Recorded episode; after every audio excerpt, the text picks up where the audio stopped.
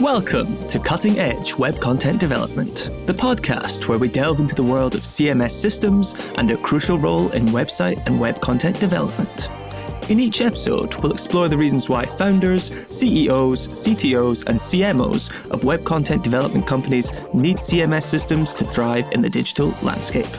Get ready to uncover the secrets behind successful website management, content creation, and seamless user experiences. Here's your host, Jonathan Ames. Welcome to Cutting Edge Web Content Development, a podcast by Butter CMS. Here we share insights on the intersection of content and web development and how you can align those two often competing forces to create efficiency and drive great business results. I'm your host, Jonathan Ames, guiding you on a journey through the tips, process improvements, and technologies that help marketers and developers harmonize their strengths into cutting edge digital experiences. Joining me today is Brian Gerstner. He's the president of White Label IQ and has a stellar background in the agency industry with over 20 years of experience. Brian's journey encompasses not only leading teams and forming partnerships at White Label IQ, but also co founding Lariat Marketing Hub and serving as chief operating officer at Huebner Marketing. Did I pronounce all that correctly, Brian? Pretty close, Hebner, but very close, very close. all right, excellent. Well, all right, uh, let me just ask you a quick question. Tell me a little bit about your background because you have this design background, but you also work with developers a lot. So, yeah. kind of give us a quick overview. I started in design. Actually, I started in fine arts, but then kind of moved into communication arts because uh, I really had a lot of excitement around that idea of taking other people's ideas and really being able to kind of come up with really unique and different ways to communicate it. Because it's not, you can't just say something and expect everybody to understand it. There's a lot of ways to deliver things, whether it be visually or through content. And it just really got me excited. There's a lot of brainstorming, there's a lot of creativity there. But as I was working in the, the creative field, I went and I got a degree in IT, knowing that digital was the future. So in there, kind of really was able to kind of marry a lot of that content, visual asset development, and conceptual into development. And as my career progressed, I just kind of became the bridge between the two. And that was a great place because I got to work with a lot of teams. I got to switch hats a lot, which was for me very entertaining.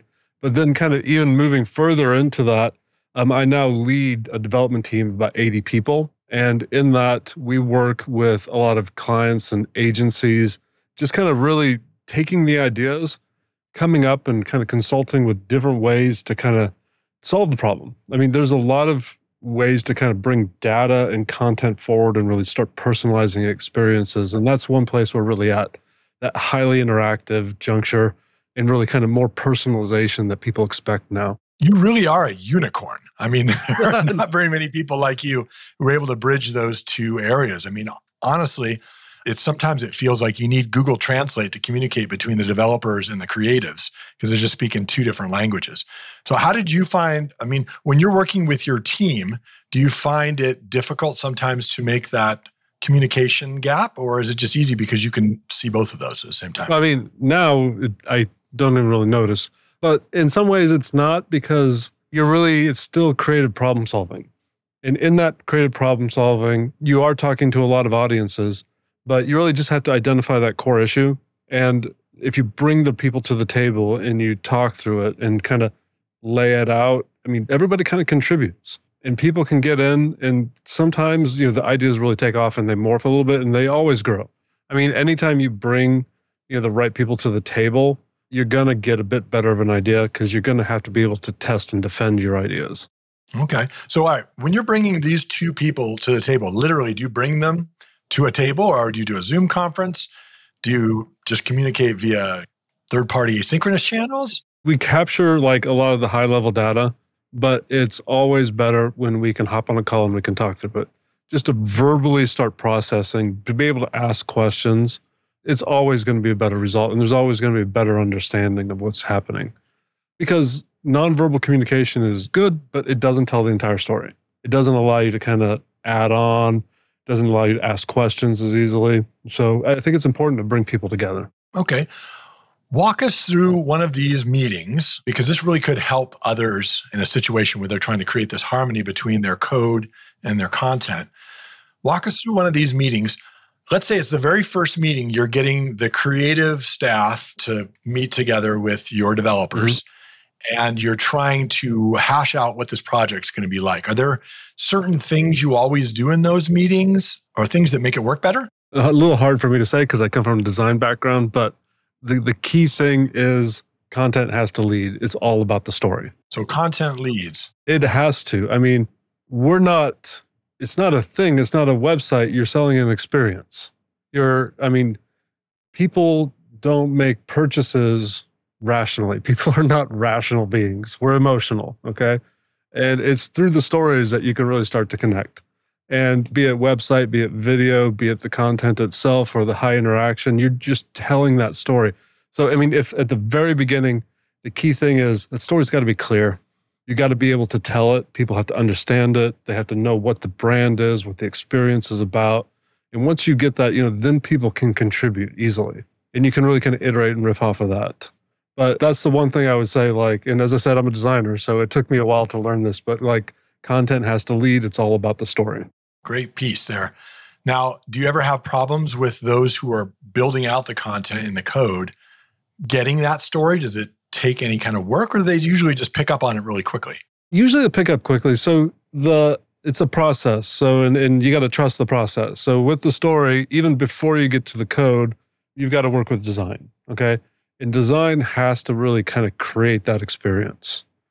But design may not know what they can do. They don't know their limits. And sometimes you're going to exceed your limits. You know, hey, I've got this cool idea. And like, yeah, that's about a million dollars.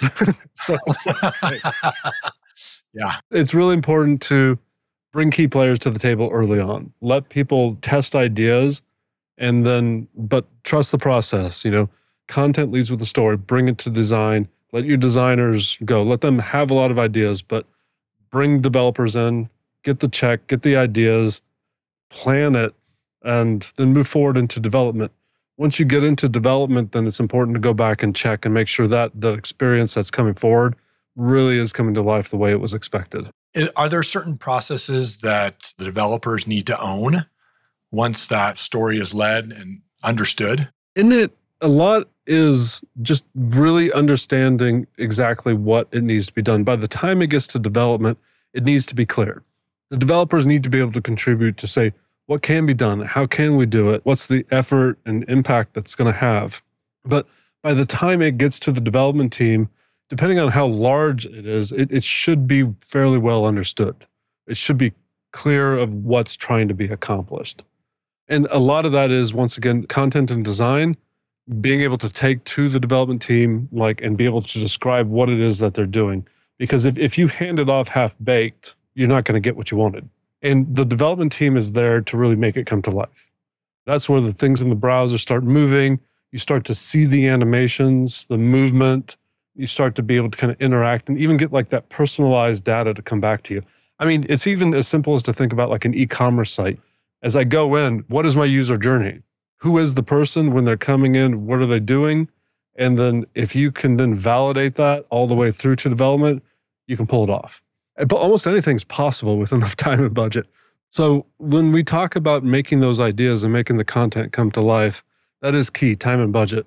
And your developers are going to have a really a lot of input at that point. I think some of the issues that teams run into besides what you've laid out clearly here of having people at the table in the beginning, story leading, and then bringing in your code people early on so they can contribute is that you're kind of uh, saddled with particular processes or technologies that may kind of inhibit that free creativity that's necessary to have this kind of connection you're talking about. A lot of times in situations where I've been in, it's there's this existing way of doing things. And here's what you've got to work with. Yeah. Or it's here's what we've got in our tech stack. You got to build it within these constraints. And a lot of times that really limits both sides. So, as far as when you come up, I'm sure you've come up against this in a project where there's been some kind of limitations there and you've had to work with those. How do you flesh those out, kind of give people the option so they can either decide to change it or, stay where they're at? First of all, I'd like to make the statement like true creativity comes from limitations. If there's no limitations, it's just kind of free form, which it's great too, don't get me wrong. but like limitations are what really forces you to be creative. So, I mean, if those limitations really are there, okay, then I would just say you got to up your game a little bit. You've got to really kind of like try to approach this in a more creative way. And maybe it's not even, maybe it's just keeping it simple. But I truly feel like the limitations shouldn't be able to really limit you too much. I mean, I'm saying that in like a generalized way, but there's a lot of ways to tell the story. That's why, as a creative, you're there. You're there to be able to maybe this if you're limited by technology and the technology stack or the budget just tell a shorter story. Tell something with more impact. Tell it less is more maybe. You don't have to go into a grandiose chapter level experience two a lot, a lot of your consumers in the digital areas and the webs the webs but uh, i mean the, they don't have you don't have a lot of time anyways. So if you keep it simple you're probably going to have more impact. Yeah. Excellent Simple's hard, by the way. Simple is really hard. Simple is really hard, actually. Let's talk a little bit about operations side. I mean, I know one of the things that impressed me about your background was how much you've worked in operations here. And obviously, the fact that you've worked on both sides, you know, the code and the content, very impressive. Talk to us about ways that you've found that help you increase the efficiency of the process of working together between these two sides and getting things done, not just initial creation of a project, but even ongoing efforts. I'm saying a lot of people may not like this, but deadlines. deadlines. Okay. Yeah, it needs a deadline. And it's amazing how quickly you'll come to an, uh, an agreement if you have deadlines. So it's not always going to be a great idea, but you can move forward with it. Okay. And you can validate it and you can go back to the table. But like I would say, as far as building efficiency, is get a deadline in there, iterate quickly at the very beginning. Don't sit there and try to come up with a final product. Just do a lot of fast iteration at the very beginning and then step your way forward. And you can always come back. Okay. But um, I think that's really important for efficiency because if you don't iterate, you're not getting those quick, fast failures. And then when you go forward, you might have an idea that's a little too complex or too into it, but you get married to it because it might be your only idea because you spent like days or weeks putting getting it all formulated, okay? And you get this kind of, I don't know the right word, but this kind of ivory tower complex where you can't really see beyond yourself.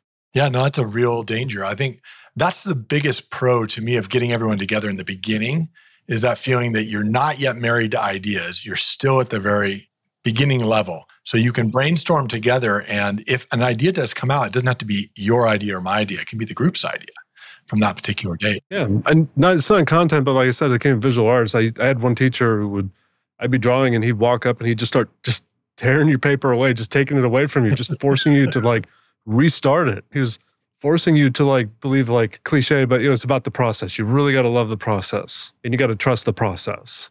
Don't get too married to the result. And that way you can move forward, you can work with the teams, um, and then even going into development, you still have to pivot a little bit. Once you get there, you are going to have limitations and you're going to have to come up with maybe a couple ways to make it happen. It could be a deadline limitation. That's one of the most common ones in budget, as I said.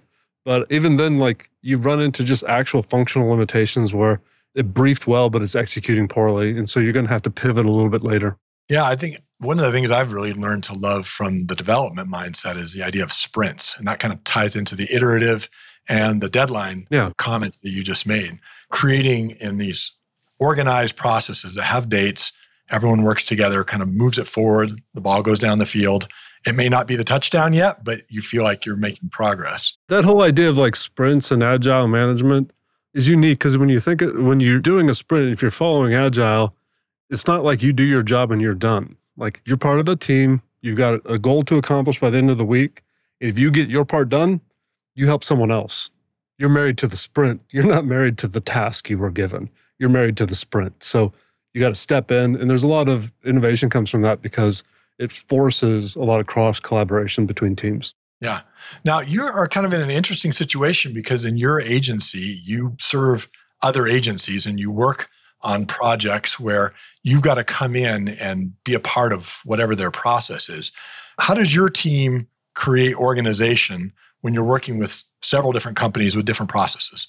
It's not too hard because, like, by the time it comes to us, a lot of what we're seeking is clarity. So, and then we're really good at we, what we do. So we're bringing our processes in at that point. So it's kind of that idea of specialization. Like, you know what you do, you're really good at what you do, you do what you do really well. Okay. And then you're going to hand that off, but there's a little bit of overlap because you're both accountable to the outcome. So even though you what you do well, you work and you consult and you talk. And as far as like the different processes, a lot of it is how it's handed off, how well planned, how well developed, how clear is it being communicated, how well has it been kind of gathered to be able to hand develop. And it comes in different ways. You know, like I mean, I've had I things brought to us on PowerPoint presentations or Microsoft Paint, and then you get like the really well thought out. You know, like here's the design here it's all set up the layers are proper i've got a brief i'm going to walk you through where we're doing why we're doing it and i'm going to ask you for ideas early on before the delivery because i've brought you in to the beginning a little bit so when we work with agencies one of the things that we do is we really support the process early on like while we're winning the work and while we're scoping the work we work with agencies to really kind of put together that scope of work to talk through the brief for us to be able to understand it and be able to really kind of set expectations very early. So that's the key like bring everybody together at the very beginning. Then you can move forward. Each different team can work with each other. Enforce, I would say the key thing is force your teams to overlap. If you don't have cross department communication, you'll never have innovation. Oh, that's a great one, too. You're giving me all these great sound bites today, Brian. Tell me a, maybe a, an experience that your agency has gone through. Think of a client that you've worked with where you had a really good outcome on the end and the processes that you used kind of from the beginning to the end to ensure that tying together, the coming together of your two parts there. Can you kind of map that out for us? So, in some of the more complex builds where we're doing like SaaS application or kind of web application tools, really for those highly personalized, the key is iteration. So, we're not, we're following the process a little closer to the T. So, there is the ability a lot of times to skip a step.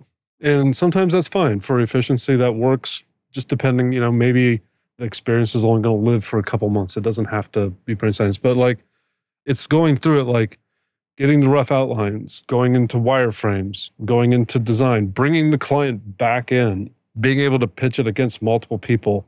It's just carrying collaboration across the board. But some key things in making that process is have a couple key people, almost not like a growth team, but like somebody from content, somebody from design and development, to be like key stakeholders in the development of it. So they're watching the project go all the way forward. They're bringing the right people in at the right time.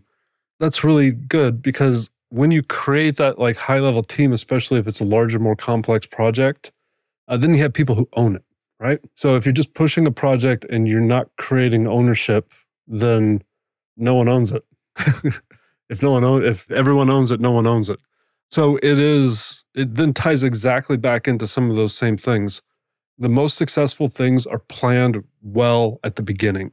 So, as you, to your question, where you talk about the process, ones that have gone really well, where we've been able to tell the story, create something very interactive, or even create a really dynamic experience with like the content or the user experience, it is that key thing. Put the time into planning in the front, it will pay off. Okay.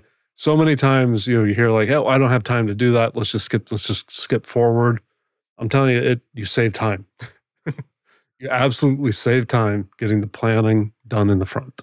Have you ever had a client situation where you had competing objectives from different people, different departments that you had to try to align? Yeah, yeah. What are ways that you found useful to do that? I practice what I call radical candor. uh, it's just you just need to call the elephant out in the room. You need to point at it while everybody's there.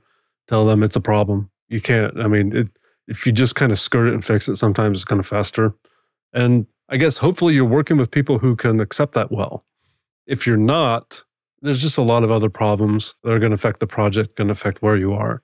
You have to listen, you have to be able to talk. And if you're not in a place where you can come to the table and talk about, hey, there's a problem here, there's a conflict, we need some clarity, here's some ideas on how to get there, then, you know, I mean, that's a common problem. And it's not the project that's failing. Common problem because, and especially the bigger the organization, the more people that often have a stake in it. They may not be the owners, but they have a stake. And so they have a maybe a separate objective. And they may not easily or initially come to the table and be there in the room when you want to call that elephant out.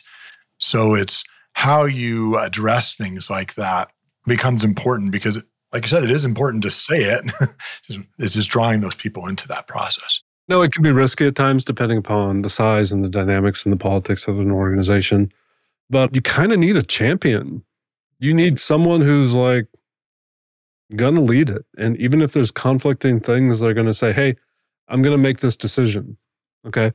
Because clarity is kindness for everybody. And I think that the problem that you described, what ends up happening is you just kind of get something watered down a little, a lot because there's too many competing objectives and there's no one there to make any kind of bold decision. And you just kind of get a watered down product at the end.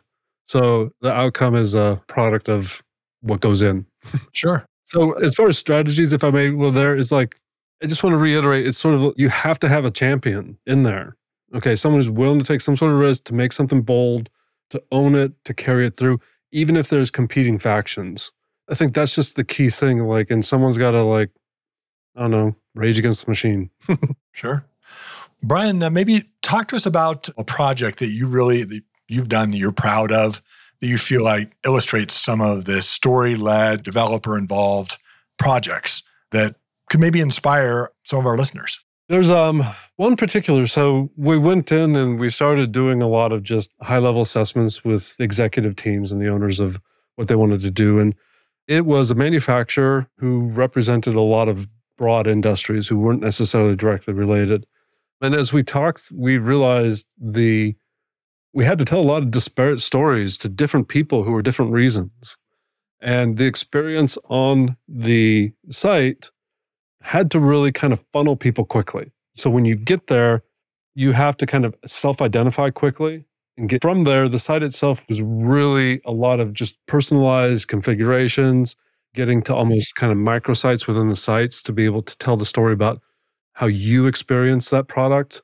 So when we went into it, we spent probably about two players in it about we started planning out building different tools and kind of the how we were going to tell the stories and essentially kind of walk forward it was like about a 60 page book uh, how we were going expecting the outcome to go like what we were expecting out of user testing towards the end so uh, then as we went in development we just kind of spread out and the different teams started working independently you know the it teams started working together to get all the ERP information, product information, personalized information, how we'd make those data connections with the developers. And then on the front end, we started with content.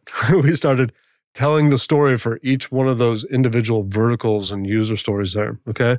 And once we had that, we iterated and created multiple concepts for the very beginning of that user journey, how people enter that experience. And just kind of through those multiple iterations, kind of played them against each person, kind of got a lot of feedback and then, you know, it was great because it was still privately owned. So at the end of the day, we just went to the owner and was like, hey, here's what we recommend. And I think that's the key thing. You just can't show up with a bunch of ideas. And we presented it, that kind of confidence. And because we had done the research, because we had been there and we had shown up, it was just, you got it, let's go type moment. From there, then it was with multiple teams to really get everything working. And it required like almost daily meetings to be able to really get all the information and feedback we needed and then to create the acceptance criteria out on the other side. Because even once you get it done, depending on how complex it is, you've got to come back. Now, this is a kind of a complex web application tool that I'm talking about.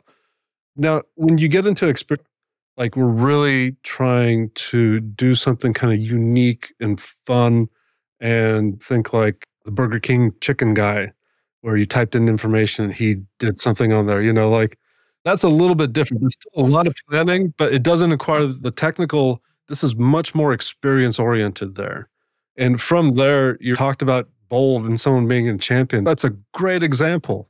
They've been very bold in their marketing and they've been able to make an impact. They're remembered for certain campaigns and certain changes. Oh, yeah. What was that called? Uh, but in that, really trying to understand what you're trying to do, who you're trying to talk to. Okay.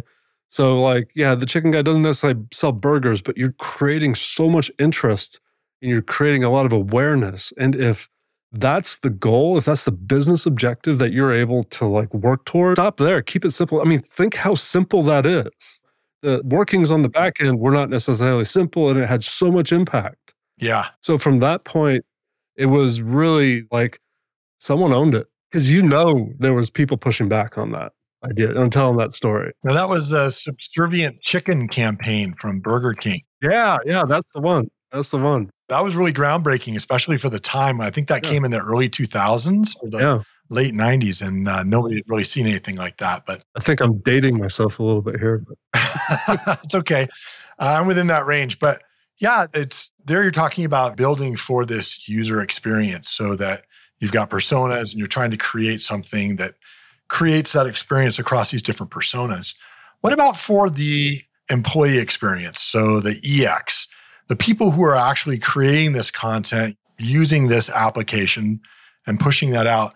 Have you had any experiences with building for good employee experience so that the modules you create are efficient, usable for them? Don't expect it to be perfect out the gate. So the key to one anywhere, ah. hopefully, is that you're coming back you're talking, the whole idea of sprints is about continuous improvement. So you marry yourself to a continuous improvement plan. You perfect. So you get it out there. It doesn't have to be perfect. Okay. Particularly when you have internal people who can continuously give you feedback or in a live environment that way with employees. So I think it's for internal user experience for clients, for internal people, for internal tools is perfection's your enemy. Get it out there, get it working, but marry yourself to a continuous improvement program and then keep iterating forward and listening and surveying go back to them ask them how they use it how they're using it how the clients are using it do improvements. And that's where the sprint cycles as you talked about come into play because that's what that's all about.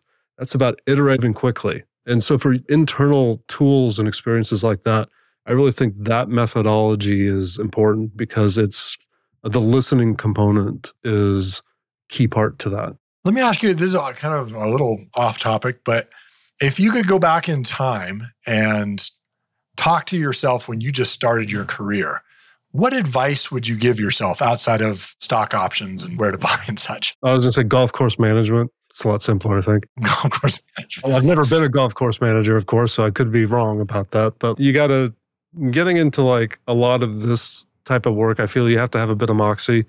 You got to be like the process. You've got to like the change. I mean, you're here to change things constantly, to come up with new ideas. So going back, I don't know if I'd tell myself something different, but like because I've gotten so far into it, I don't know anything different. well, you've learned things now that your younger self, I'm sure. Stay hungry. Stay hungry. Don't get too complacent.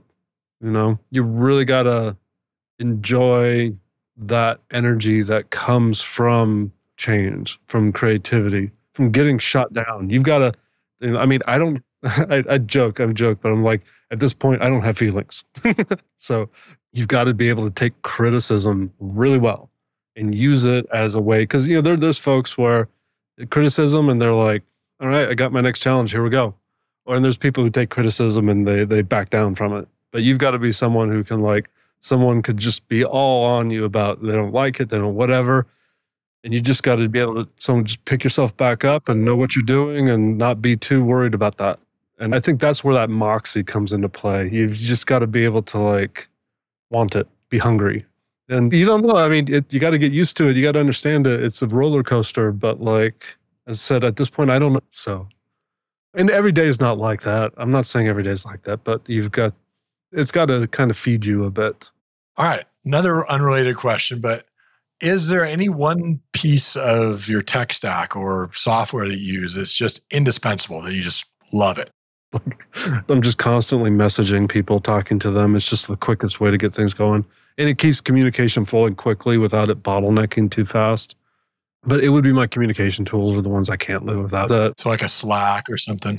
Yeah, allow us to like talk, allow us to like create awareness, to shift or to come up with ideas or to share or to celebrate those are, I mean, I'd say email, but it's definitely a love hate relationship there. yeah, definitely. A lot more hate than love recently is. It's because it's, you know, my inbox is down, right?